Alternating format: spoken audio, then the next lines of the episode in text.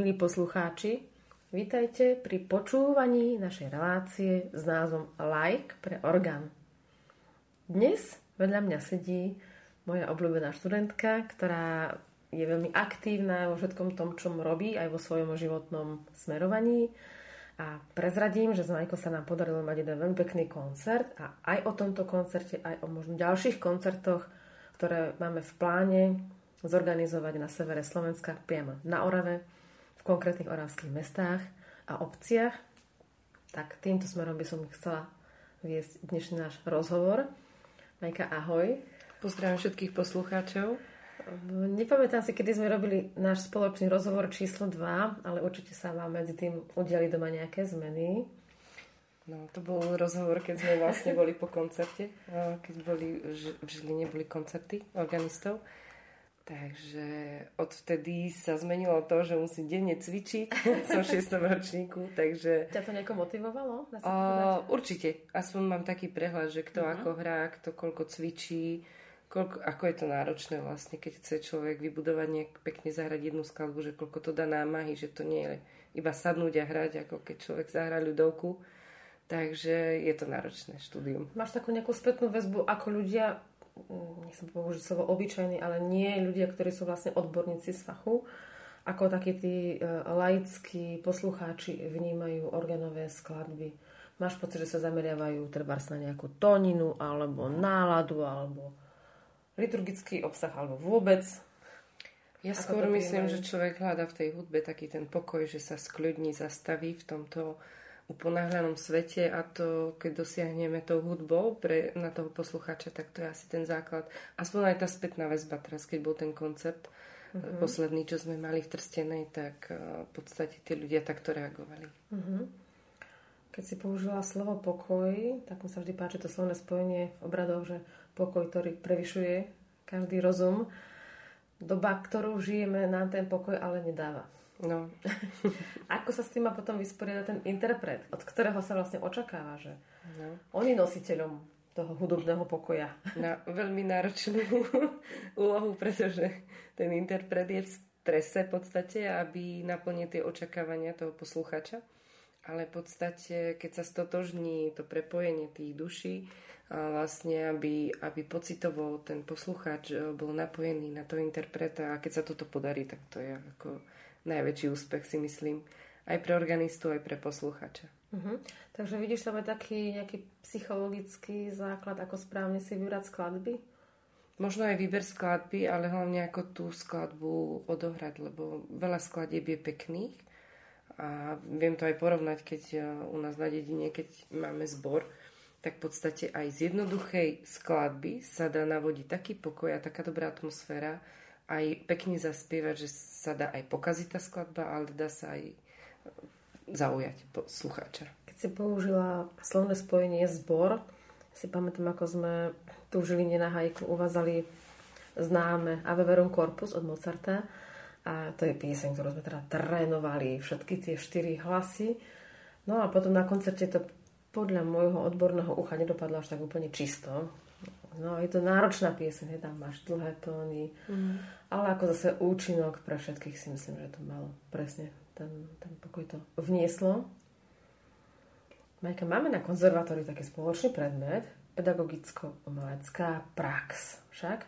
A v rámci toho predmetu sme si stanovili nejaké také projekty, použijem také moderné slovo, nejaké ciele tak, teraz si mala za úlohu niečo. Skús našim poslucháčom Prvý cieľ bol, že sme spolu koncertovali 11. februára.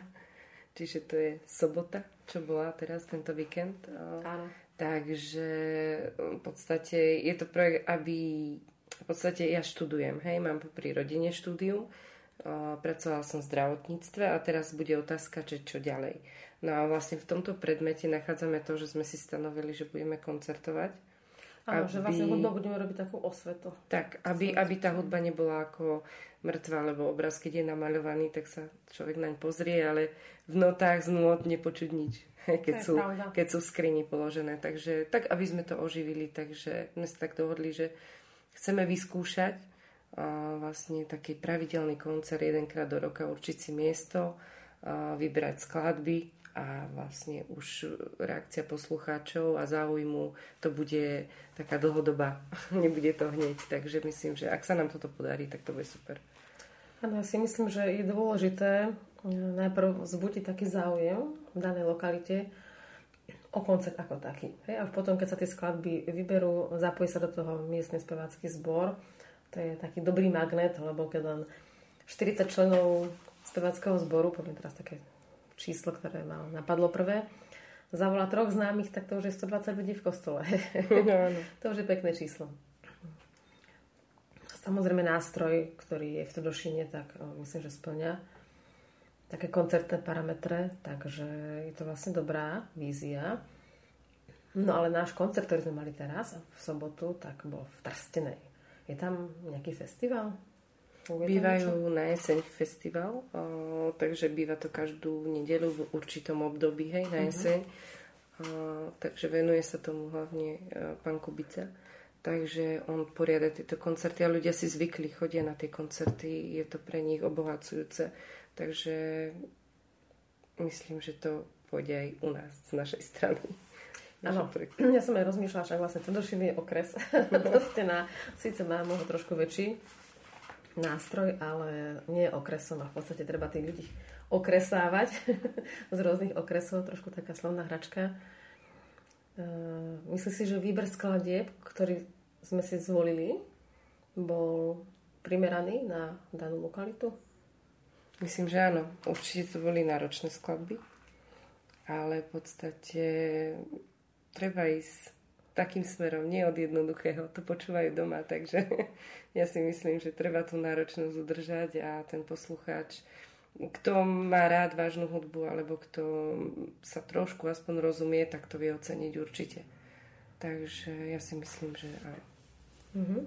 A keďže tam už je ten festival, teraz neviem presne, ktorý ročník Trstenskej hudobnej jesene už prebieha, ale hrala som tam pred nejakými no, 15 rokmi, možno 14 pamätám si presne, tak dajme tomu, že možno, že už možno, že má aj 20. ročník. No, môže byť. A to si musím ešte naštudovať aj ja. Tak tým som chcela ale povedať, že za 20 rokov opakovaných koncertov si ľudia mali možnosť počuť pestru paletu skladieb a už ich to niekam jednoducho aj hudobne tak posunie a vychováva, hej, že nebudú počúvať niečo vlastne, kde teda by nebol pedál, keď majú tam veľký nástroj a pre poslucháčov, ktorí ešte nemali možnosť navštíviť Trstenú a kostol svätého Martina, tá Majka skús opísať nástroj, na ktorom si koncertovala. tak je to trojmanuál. A registrovo veľmi dobre vybavený, v veľmi dobrom stave, udržiavaný, naladený, čo je akože tiež pochvala pre trstenú, lebo väčšinou sa stáva, že nejaký tón predznieva, alebo proste sú rozladené jazyky hlavne v tomto období. A, takže určite v veľmi dobrom stave. Je to trojmanuál, hlavný nástroj je druhý manuál a hrá sa na ňom veľmi dobre. Uh-huh. A skús, prosím ťa, našim posluchačom vysvetliť ten pojem hlavný manuál. To je nejaký ako... No hlavný, no to, sú potom aby sme to tak jednoducho, sú hlavné a vedlejšie, takže je pozitív, je vrchný stroj, ale vlastne ten hlavný ako keď máte solo a teraz idú ľudia spievať, keď je napríklad žalm počas Svetej Omše, spieva solista, to môžeme dať taký príklad, že to je na tom pozitíve napríklad sa hrá a keď už idú ľudia uh-huh. spievať s organistom, tak to sa hrá na hlavnom nástroji, aby to bolo tak jednoducho povedané. No, možno vy skôr ešte vysvetlíte z vašej praxe. Takže ten dynamický kontrast je tam teda logický, ale čo je také špecifikum, alebo napríklad uh, aj v Drošine bol trojmanuálový nástroj, aj to v v Dome umenia je trojmanuálový nástroj, ale je to tak ako keby nemecká norma, hej, že ten druhý manuál je hlavný manuál, takže úplne iná ponuka registrov nám vyrástla zrazu na inom manuáli a trošku sme si museli tak fyzicky zvyknúť. Keď som napríklad robila echa v skladbe, tak nie ísť e, z hlavného vyššie, ale z hlavného nižšie na ten prvý manuál. Plus tam bola mechanická spojka, ktorá sa dala riadne teda v prstoch vycítiť, že je ťažšie idúca. Ale tá elektrická potom bola v poriadku, vie, takže tam sa potom spájal tretí k druhému a prvý k druhému. pedál mal, myslím, rozsah od veľkého C po F1 a že bol taký radiálny, si pamätám, že nebol ten rovný pedál. rovný, na tom sa lepšie na tom radiálnom. Bola posúvateľná lavica, čo sme veľmi ocenili, lebo dala sa dať do výšky, ani to nie je vždy pravidlom pre hráča, že potom nižší človek alebo človek, čo je rovnaké výšky s kratšími nohami, má istý taký fyzický handicap. Majka na koncerte zaznela skladba od e, Felixa Mendelsona Bartoldyho Sonata Demo v tvojom podaní. Chceš našim posluchačom o tej skladbe niečo porozprávať? No, tak je to sonáta demo číslo 6. Názve, hej, áno, z opusu 65 vlastne Felix Mendelssohn Bartoldy napísal 6 týchto sonát. A toto je v podstate posledná. Um, Počula som Dedurovú, tam ma tak neuhúrila, ale v podstate táto demo má do seba niečo už len tým z toho názvu. Sú to variácie na tému Očenáš. Takže mm, beriem tú skladbu ako modlitbu. A keď bude vlastne zahratá ako modlitba, tak aj toho poslucháča osloví. Je tam téma v rôznom, vlastne téma je ako zaznie v choráli, mhm. zaznie mm-hmm. proste v sopráne, zaznie base, v tenore, takže veľmi, veľmi, veľmi pekné dielo. Uh-huh. No ale také uh, rozsiahle však. Aj no dosť rozsiahle, 20 minútové dielo. Prezradím, to vlastne bola najdlhšia skladba koncertu. Mala 20 minút. No. Je to dlhá skladba, no je to náročná koncentráciu asi, že nemať ani sekundu, že na výdych. Takže, ale tak všetko, čo je náročné. Ale popasovala si sa s ňou, si myslím, statočne aj na danom nástroji, lebo na tom nástroji si nemala až tak možnosť teda cvičiť. Mm. Čo sa ti na Bartoldyho harmonizácii alebo vôbec práce s tým chorálom najviac páči? Mne sa páči aj to, že vlastne na konzervatóriu hráme často Johana Sebastiana Bacha diela uh-huh. a v podstate Felix Mendelssohn Bartoldy je jeho zásluhou vlastne Bach ožil. Hej. Po jeho smrti Matušove pašie v podstate dal do popredia, tak ako keby prebudil to dielo že toho Bachové. A má tam prvky aj od Johana Sebastiana Bacha. Akurát v závere už je tam čistý Mendelssohn v tej poslednej časti, taký romantický. Um, aj registračne. Aj registračne. Uh-huh. To už je ako baranok Boží, alebo zmierenie. zmierenie. takže, takže asi tak, tak tá harmonia dosť od Bacha. Uh-huh. Sú tam veľa prvkov. Tak teraz Majka povedz, ktorú časť z tejto dlhej sonáty by sme našim poslucháčom mohli pustiť. No, ten chorál. To by bol asi základ, lebo vlastne ten chorál, to je tá hlavná téma, tá uh-huh. melódia, ktorá zaznie v choráli, uh-huh. sa potom obmienia v každej druhej časti. Vlastne uh-huh. každá časť, čo nasleduje po chorále. Aj hneď tá prvá je pekná, taká ako modlitba, fuga je pekná. Veľa, veľa tá rýchla je taká, taká vypaľovačka však. No aj tá vypaľovačka, no. Dobre, tak pozrieme sa na záznam a urobíme z toho nejaký kompromis aj pre pani zvukárku, aj pre nás, aj pre poslucháčov. A počula si aj nejakú inú sonátu od neho? No, tú, počula som tú D-durovú, vlastne keď bola prehliadka organistov v Žiline. Áno. Takže s vašemu študent ju hral, tak uh, je určite náročná, akurát je kratšia. No. Nie to... A páčila sa ti v podaní toho študenta? Páčila sa mi, ale ako Dedurova, táto Demolová ma viac tak oslovila. Ale nemyslím v podaní interpreta, ale v podaní, ako ju napísal v mhm. podstate, uh-huh. hej. Takže... No, ďal... Hrávajú sa aj tá C-durová, pardon, C-molová, F-molová a sú tam ešte ďalšie, keďže ich je teda 6. Ale áno, máš pravdu, taká najpovedenejšia, najpodarenejšia je táto D-molová. Máš ešte nejakú inú obľúbenú organovú skladbu? Možno aj práve rozcvičenú? Tak eh, od uh, Hosanu uh-huh. aktuálne cvičíme od uh, Debussyho. Takže... tak bolo to Debussy, bolo to Teodoro. Dybula. Debussyho mám na rozbor, to je iný predmet. Takže, takže s touto hosanou sa teraz pasujeme. Ale to by bolo pekné, keby Debbie si písal pre orgán. No, asi škoda, ho, no. asi ho tými s farbami neoslovil, hej, orgán ako typ nástroja, ale tá hosana je veľmi pekná, veľmi známa.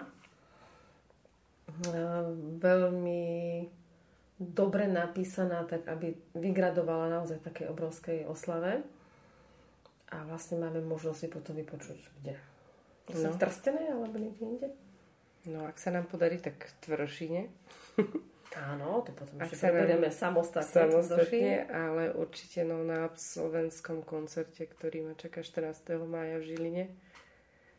Takže milí poslucháči, máte sa teraz možnosť tešiť zo skladby, ktorú sme nahrávali v sobotu v kostole svätého Martina v Trstenej a interpretkou je Mária Koňuchová a sú to konkrétne vybrané časti sonáty demo. Prajem vám príjemné počúvanie.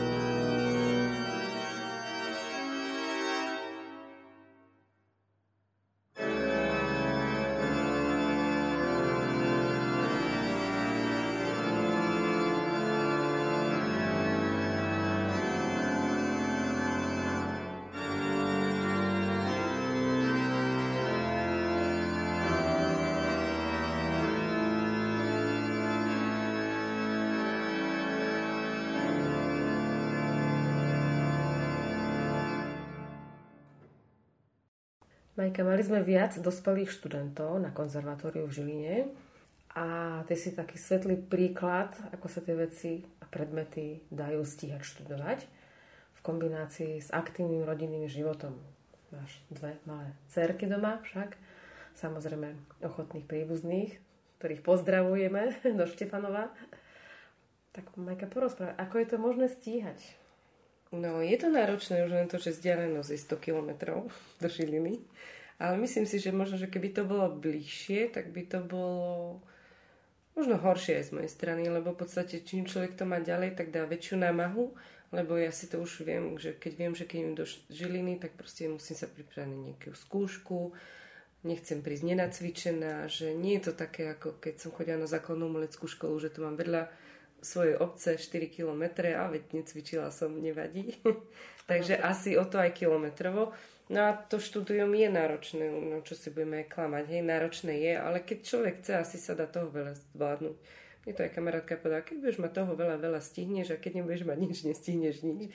Takže asi v takomto, no, snažím sa, no, ako určite, keď radšej by som sa poprechádzala s kočiarom po obci, keď slnko svieti, no ale v tom čase, keď spí malá Adelka napríklad, alebo Anetka, už teraz má 3,5, takže keď spávali v tom ich režime, tak ja vždy tom, ten čas venujem cvičeniu alebo proste škole. Takže je to náročné, ale je to dobre strávený čas. Stíhaš kočikovať vôbec?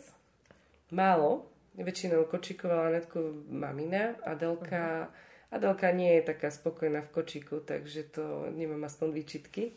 Uh-huh. Ona iba keď spinka, keď akože má vydržať kočiku, tak mm, nerada tam je v tých prístoroch.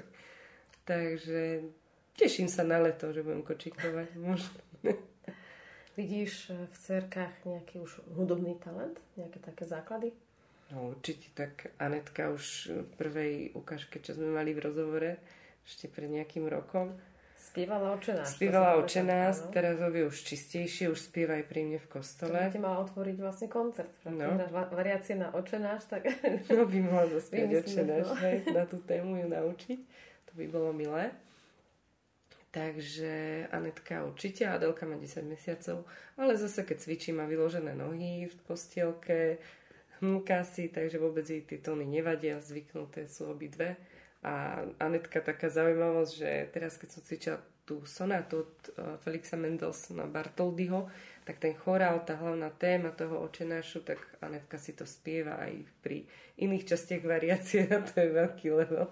To, to, to som... je dobré, lebo no. boli fóny no, a ona taká, si vie zaspievať tú tému, čo som ja sama z toho prekvapená. Ona sa hrá a hmká si to. Takže asi v takom štádiu si vychovávaš taký svoj budúci umelecký dorast. A ako to je s tvojou pedagogickou prácou? Samozrejme, teraz si ju kvôli materskej asi na chvíľku prerušila však. Učila si v základnom umeleckej škole, kde mhm. presne? Mm-hmm. Na Mestové, mm-hmm. dva roky počas materskej. Chcela som si vyskúšať vlastne tú, tú, tú, tú prácu, že či ma to bude baviť, naplňať a je to milé. Deti keď chcú, je to iné ako keď je asi človek na základnej škole, ako keď je to základná umelecká. Je to už niečo, čo to dieťa chce. Určite chce rodič, ale keď chce aj dieťa, tak to je úplne, že super. Uh-huh. A vidíš ako taký veľký záujem o orgán? Ako na Orave je záujem o orgán. Na Orave je. Takže tam to rozbila Štýlka Buštiaková aj vyučuje orgán na Mestove. Ona je veľmi aktívna a veľa priniesla si aj organistov pre Oravu. Takže určite. A vieš, že tam je aj súťaž pre základno-mladské školy v námestove, takže to musí byť tiež taký putač. Mm-hmm. Na Slaneckom ostrove je kostol, je aj tam nejaký nástroj, alebo bol, pamätáš si? No ja čo si pamätám, tak tam už nie, ale slani, kostolík. Mhm. Neviem vám teraz povedať, že či tam je náš. Či by boli treba sputové koncerty aj tam, vieš? Že... No, mohli Je to by veľmi byť. taký zaujímavý priestor. Mohli by byť, ale asi určite by bolo vždy treba priniesť nástroj. No, alebo tam nechať postavený a priviesť poslucháčov. No, tí sa tam vozia pravidelne, Áno, lebo je tam výletka vodou. Na, po vode, ako loď ich tam dopravuje a celé leto, každé dve hodiny. Takže ja keď som tam bola, nástroj tam nebol, ale keby bol, tak by Zase ten priestor je taký čistý, čo si pamätám, kostol bol vymaľovaný na bielo. Uh-huh. Áno, je to súčasťou Orávskej galérie, takže tie biele steny, keď sú výstavy, či už súch alebo obrazov, tak tá biela dobre reaguje v kombinácii s výtvarným umením. No ale zase asi by som tam nedávala digitálny orgán. Myslím si, že by tam jednak do tej peknej, živej prírody by no. mal ísť pekný aj živý nástroj akustický. Hmm. A mali sme tu vlastne minulé e, za Žilinu pani Kristinku Šimurdovú, ktorá má na starosti svadobné obrady a fungovanie okolo radnice, reprezentatívne účely zastrešuje. No a tiež sme práve riešili, že v danej sobášnej sieni je už taký prehistorický digitálny orgán. No radšej sme ho nenahrávali, lebo by sa to nehodilo. Trošku by to zvukovo dehonestovalo. Je to taký jeden z prvých digitálov asi v Žiline vôbec po revolúciu, takže podľa mňa má minimálne 35 rokov, čo je pri týchto digitálnych nástrojoch už hodná staroba. Ale práve na tú tému sme sa začali rozprávať, že áno, sú možnosti aj získať uh, už z kostolov zo západnej Európy, kde sa uh, rušia farnosti a ostávajú vlastne orgány, tak proste tieto nástroje sa potom dajú, organári o tom majú samozrejme prehľad, oni majú tiež nejaký, nejaký svoj cech organársky, tak za nejakú zlomkovú cenu tieto nástroje sa dajú kúpiť a najlepšie, keď to aj organár vyberie a potom postaví nejaké priamo na Slovensku. Aby prípadný servis bol už potom priamo zo Slovenska. Takže takouto cestou by som si vedela predstaviť, trošku som popustila ja ústu svojej fantázii, že sú veľmi pekné nástroje, píšťalové, živé. Môžeme vybrať nejaký primeraný. Tak máme ďalší sen. Majka, v rámci tých projektov, čo sme sa rozprávali, spomenula si opakovanú koncertnú činnosť v Tvrdošine. Tak čím by si začala, alebo ako by si to celé rozbehla? Predsa si miestna, čo je veľká výhoda. Nástroj tam je, tak máš také nejaké manažerské know-how? tak nie, tak určite by som pozvala vás. to neviem, či som chcela, ale ďakujem, teším sa. Milí poslucháči, toto nebolo dohodnuté. tak určite, to určite nie, ale tak ste môj pedagóg, takže ak by som mala koncertovať, tak by som chcela s vami. Hej. A keby to, aby v podstate aj, aby to nedošlo tak do úzadia, ukončím štúdium a potom čo ďalej. Hej, človek musí stále na sebe pracovať a, a jasné, že celý rok hrávam v kostole u nás Štefanové nad Oravou, aj budem hrávať, ale v podstate, aby tá hra bola taká, ako má byť, tak musí človek aj cvičiť. Nedá sa zastagnovať. To ako keď človek skončí geológiu a potom nie nepracuje 10 rokov, tak ide ako keby od začiatku. No a vďaka tomuto by vlastne tým koncertom by som sa tak Jednak aj udržala. Samo seba donútiš, aby si ešte cvičila no, však? No, cvičiť hlavne, no. Uh-huh. A máš taký okruh skladieb, ktoré by si rada nacvičila? No tak určite by som aspoň, no veď e, nacvičiť skladbu podľa toho, akého rozsahu. Keď je náročná, tak to trvá aj pol roka hej, aby bola dobre tak, odohratá. Ten koncert bude raz za rok. raz za rok, takže... Jasné. takže asi tak. Výber, to už nechám na taký, taký voľný výber. Alebo aj niečo použiť z toho, čo sme za tých Určite. 6 rokov. Určite. Lebo každý pol rok sme sa trápili so skladbami a bola by škoda ich nechať len tak v poličke, ale treba ich precvičiť a nich zaznejú. A hlavne si myslím, že keď človek začína organizovať nejaký festival, je dobré, keď na to nie je sám, keď tam má nejaký ten tým. Samozrejme, že musí byť aj dobrá spolupráca s fanosťou. To prvý predpoklad, že ti to teda dovolia, ešte podporia aj v rámci nejakej potenciálnej reklamy, plagátov, eh, ohlasovania daného koncertu, umožniť cvičiť ľuďom, ktorí tam potom prídu. A mm, neviem, ako to je teraz po voľbách, ale niekedy bývali nejakí kultúrni referenti na obecných úradoch Takže keď tam je nejaký človek, čo má na starosti kultúru, že to nie sú možno iba nejaké jarmoky alebo vynobrania alebo čo, ale že aj v tých chrámoch, ktoré sú vyslovene na tú duchovnú hudbu stavané, okrem toho, že je v nich počuté Božie slovo, tak e, nech možno aj tá obec trošku tak participuje. Neviem, aký máš na to názor ty? No tak určite, čím viac ľudí sa do toho zapojí, tak to má väčší efekt, lebo keď vlastne nie je o tom, ľudia o tom nevedia, nemajú sa odkiaľ dozvedieť, a človek keď príde koncertovať, no tak nepozná všetkých, takže potrebuje ďalších ľudí, aby vlastne si užili tú hudbu a prišli na ten daný koncert a bez tých ľudí sa to nedá, či to je už starosta, primátor alebo v podstate fárno samostatne. Takže vždy lepšie, keď je to viac ľudí, aj potom sa to ocení.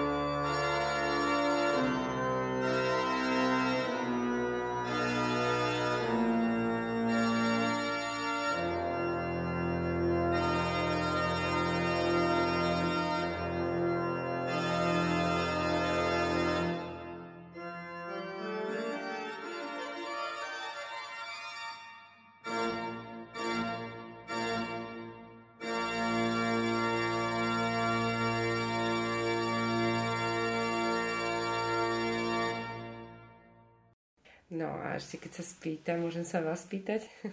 no Majka, dobré, Keď sme boli o tých koncertoch a v tej Trstenej, Áno. ja som sa chcela spýtať na tú poslednú finálnu skladbu, aj sa bola finál od Áno. Cezara Franka v B-dure, ktorá odznela a mne sa to dielo zdá náročné, že čo by ste vy povedali, tak svoj pocit z tej skladby.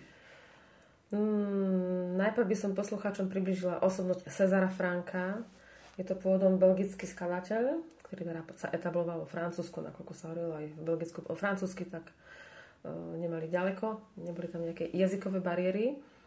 A bol to človek, ktorý mal úžasné harmonické myslenie. Teraz obidem tú takú tú jeho technickú stránku, spoluprácu s Kavaj Kolom, uh, rozbehol sa úplne nový typ výstavby orgánu, úplne iná zvuková koncepcia, no proste obrovská uh, nová zvukovosť, jedinečná a tým sa dá tak výrazne líšiť tá francúzska romantická od nemeckej romantickej hudby, keď porovnáš Bartoldy ako nemecký romantický autor a iba o generáciu starší Frank, tak si zober, aký je tam vlastne diametrálny rozdiel. No, prvá vec. Druhá vec, Frank ako osobnosť, ako človek, no, nám vždy revela profka v Košiciach, pani Zemianová, že kto chce hrať dobré Franka, musí byť 40 rokov nešťastne zamilovaný. že sú tam také proste clivé miesta a on ako typ autora teda nebol veľmi optimistický.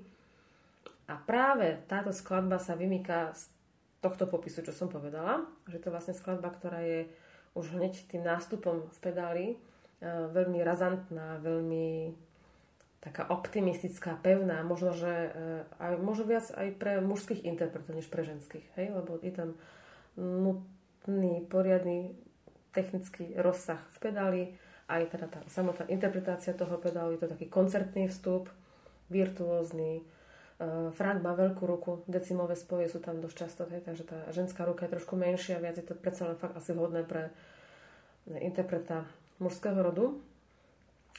Ale túto skladbu som si vybrala práve pre stridavosť nálad, hej, že je tam durová slávnostná, durová lirická, potom modulácia do gemolu, slávnostná až taká, taká smutná, molová a potom zase taký nejaký harmonický uh, prechod do takej slivejšej, no a potom sa to už harmonicky tak mení, že každý takt máš v inej harmonii. Hej, a on sa vyžíva vo toninách, ktoré sú doslova, myslím, že ISIS a takto, hej. že jeden úsek som si radšej prepísala do normálnej notácie, ale tak, že pravá ruka je napísaná v bedure a ľava je s krížikmi. A naučila som sa to takto vnímať, lebo sa mi to znal, že gisis, čo to presne je, hej. Tak som si napísala, že to je jednoducho Ačko. No. Tak e, toto roz, rozčítanie nie je jednoduché. A sú tam presne dve také plochy, keď ja veľmi extrémne pociťujem Božiu prítomnosť. A prvýkrát to zaznieva v takom tichu a na konci to zaznieva už vo veľkom zvuku. Tak je tam ako keby taká trojdelá forma ABA, alebo taký náznak sonáty.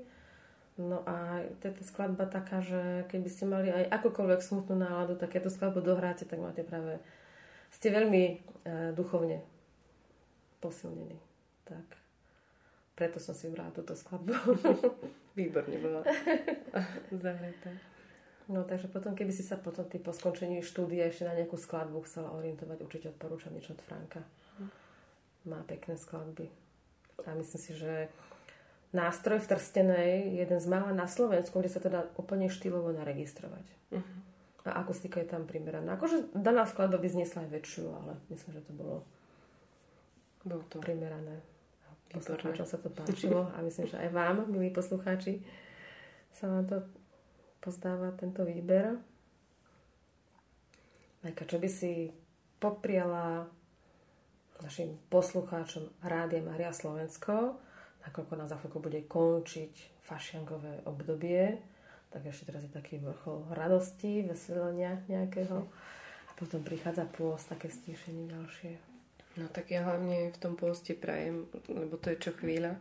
Áno. No, takže v tom pôste, aby sme sa skúsili, tak všetci, že zamyslieť, že čo na sebe zmeniť, možno, že nejak sa stíšiť, tak ako keď bolo covidové obdobie, že proste nejaká uh-huh. stopka uh-huh. a venovať sa tomu, čo človek naozaj chce a v podstate také zamyslenie, že čo ďalej, že kde robí chyby, kde robí dobre, a tak asi tak, takouto cestou, že sa stíši v tom pôste a potom príde Veľká noc a, a ideme ďalej v tom istom kolobehu. Ja by som ešte touto formou chcela poďakovať všetkým našim príbuzným, ktorí zdieľajú naše koncertné cesty a strasti, lebo nie je to jednoduché, keď zrazu ostanú u vás dve deti s manželom a s príbuznými však. Maminka no. je koncertná umelkyňa budúca a taktiež aj moja rodina možno trošku stráda, no ale zase potom dúfam sa všetko dostane do takého klasického behu a fungovania, tak eh, všetko si vlastne vyžaduje obete a toto je aj práve pre vás, poslucháči, že vlastne tú hudbu organovú robíme pre vás, aby ste pocítili krásu tohto kráľovského nástroja, ktorý máte možnosť počúvať. Jednak bežne nedeli na omšiach, takže tí nedele vám ten orgán nejako prezentujú, ale je ešte aj možno taká ďalšia slávnostnejšia chvíľa, keď sú tie organové koncerty a tešíme sa, keď sa stretneme na jednom z nich, či už to bude Trstenská hudobná jeseň, organová jeseň, alebo Tvrdošínska organová jar. Ešte nemám žiaden názov vymyslený, ale určite sa niečo pripravuje. Tak vám prajeme pokojný nedelný čas a tebe, Majka, ďakujem za rozhovor. Ďakujem krásne a pozdravím všetkých poslucháčov.